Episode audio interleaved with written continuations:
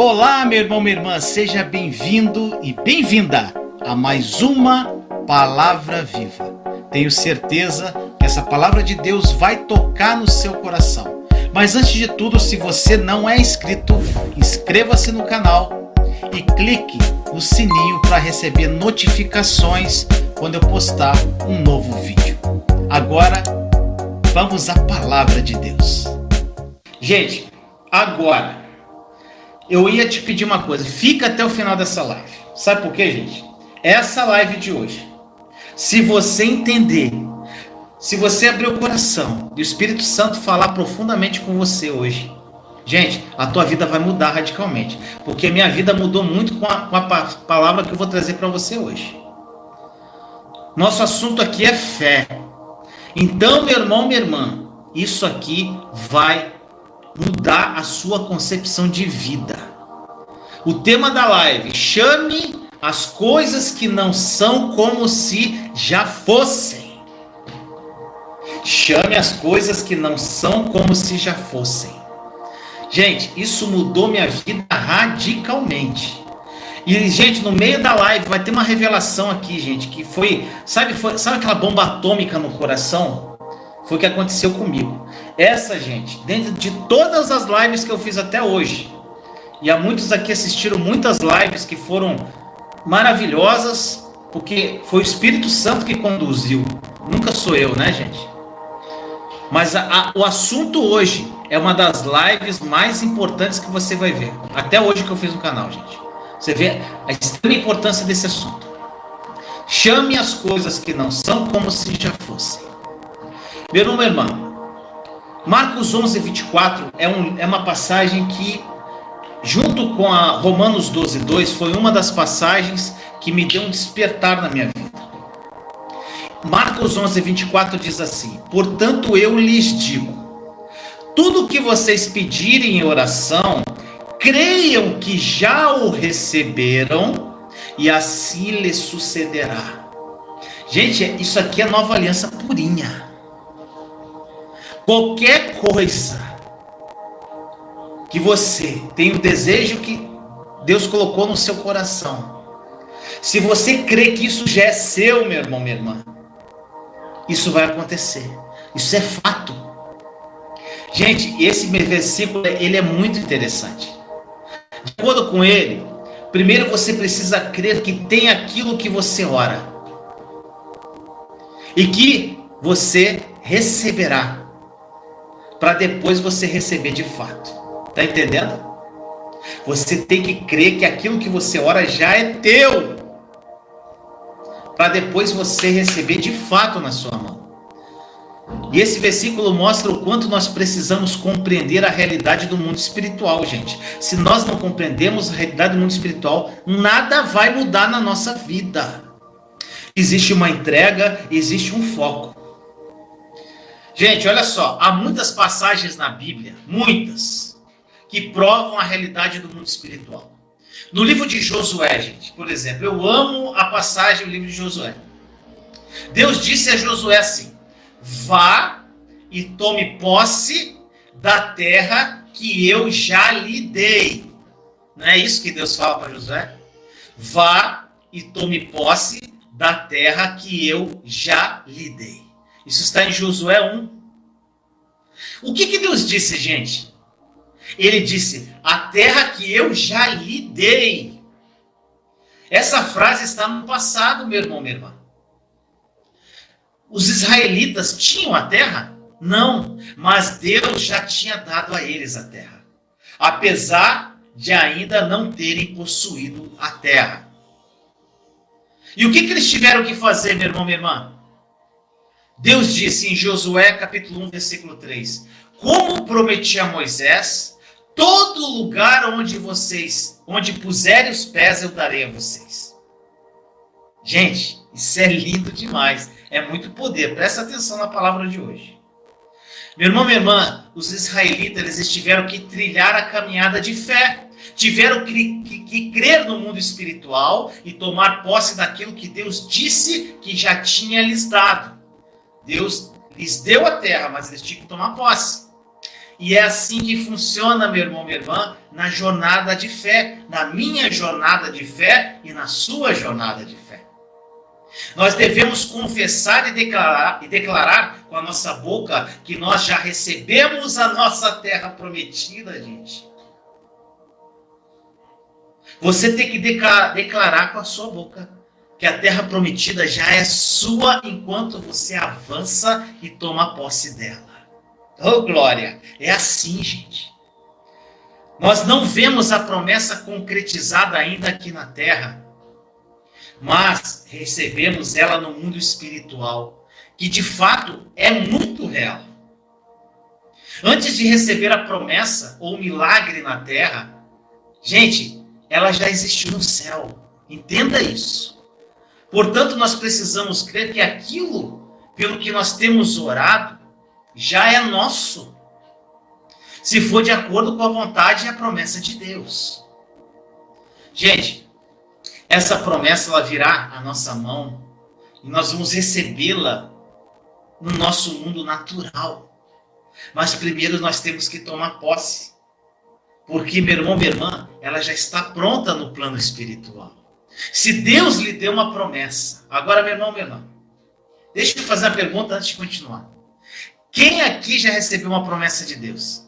Tipo assim, é, eu sei que muitos vão falar, eu, não, eu nunca recebi promessa. Gente, é o seguinte, para você entender. Na palavra de Deus existem 7.487 promessas que já são nossas, tá? Na palavra de Deus. Existem fatos de Deus, para quem assistiu a série Está Consumado, que for, são as promessas que Deus já nos deu através da obra consumada da cruz. Existem as promessas futuras, as 7.487 promessas. Só que existem promessas que Deus tem especificamente para cada um de vocês. Uma promessa que Deus já prometeu para você. Através, como que Deus te dá uma promessa? Através da palavra dele, confirmação da palavra, falando ao seu coração ou pela boca de algum profeta. Você já recebeu alguma promessa, meu irmão? Só coloca assim, sim ou não. Vamos ver se tem muita gente que já recebeu promessa. Porque se você recebeu promessa, você vai pular no final dessa live. Vai ficar doido, doido, doido. Não precisa escrever o que é, só fala assim: eu recebi. Eu não.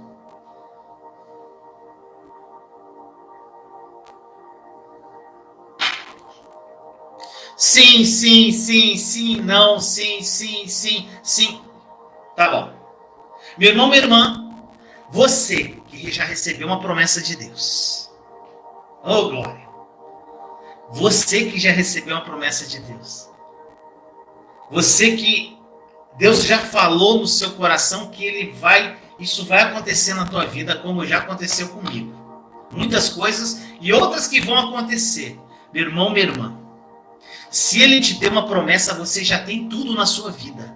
E no final da live você vai pular se você tiver a mesma revelação que eu tive, você vai pular. Segura aí. Segura aí.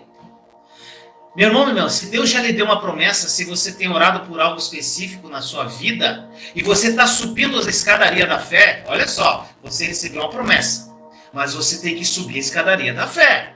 Não adianta você receber uma promessa e ficar quietinho. É você subir a escadaria. E qual que é a escadaria da fé? É a segunda ou terceira live que eu fiz aqui, gente. A escadaria da fé são quatro degraus. Primeiro é reconhecer que você não é nada sem Deus. Segundo, criar intimidade com Deus. Terceiro, a escadaria da fé. Você ter, você intimidade com Deus. A terceiro, descobrir qual o plano de Deus para sua vida. E o quarto degrau é se apropriar pela fé do plano de Deus. Então, se você tem uma promessa de Deus e está trilhando na escadaria da fé, se Deus falou seu coração, isso eu vou fazer para você, meu irmão, você tem que chegar ao ponto de crer nisso como se isso já fosse seu. Ninguém pode fazer isso por você, meu irmão, minha irmã. Ao perceber que o que Deus disse é para você, meu irmão, minha irmã, você precisa parar de orar por isso. Gente, se você já recebeu uma promessa de Deus, você não tem mais que orar por isso. Você tem que começar a declarar com a tua boca, proclamar e dar graças por isso. Se você receber uma promessa, você tem que falar com o papai todo dia: Senhor, papai amado, ah, papai, te amo.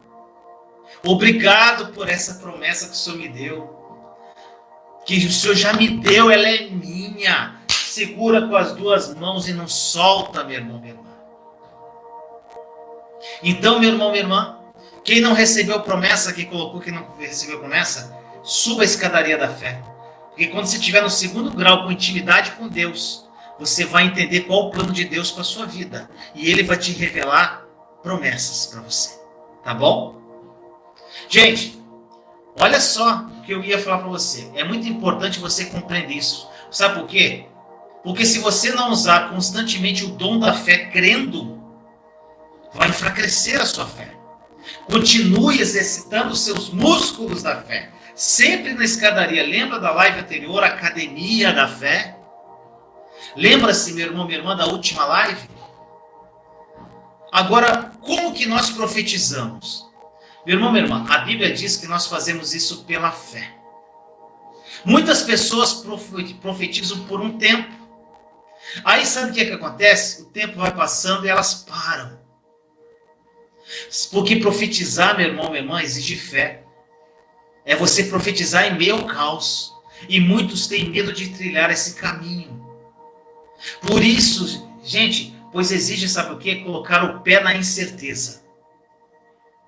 Mas o fato, meu irmão, minha irmã, é que essa incerteza, ela só existe no mundo natural. No âmbito espiritual, existe apenas a certeza, porque nós estamos apenas afirmando aquilo que Deus falou.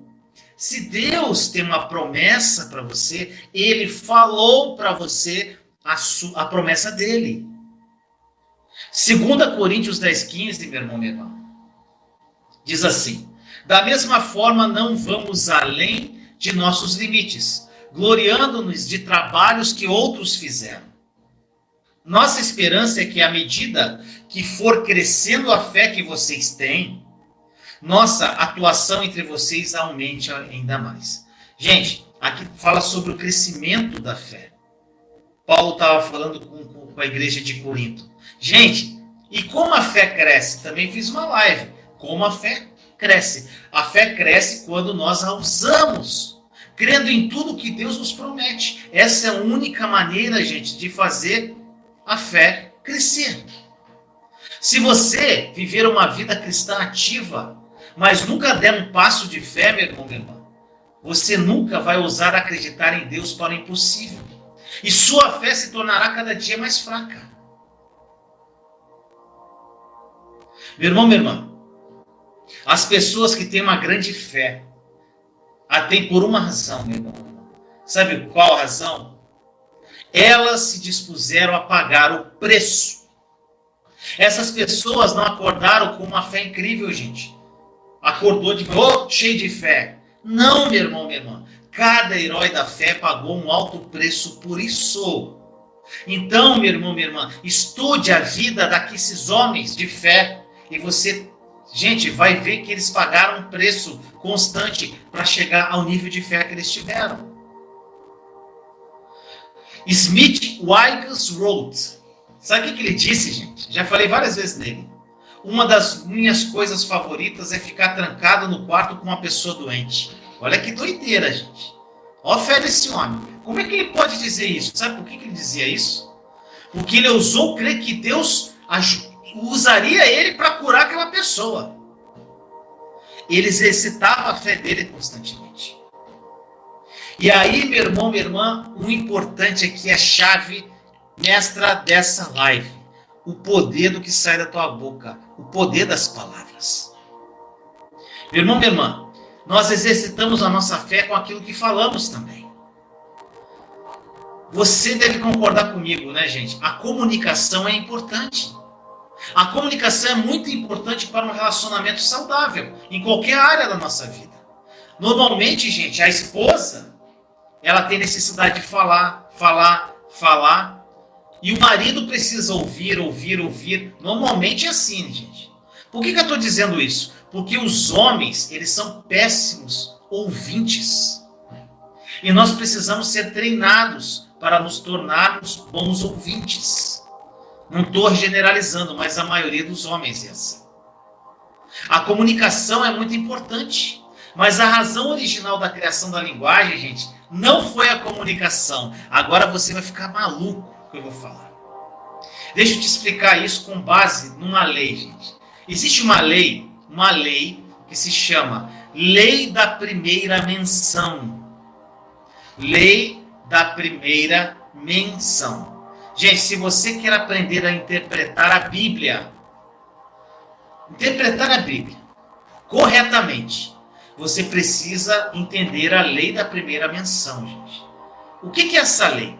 É uma lei muito comum na, teologia. Ela ensina que nós precisamos descobrir onde algo foi mencionado a primeira vez na Bíblia. Interpretar o restante do assunto com base na maneira como foi tratado da primeira vez. Você vai entender.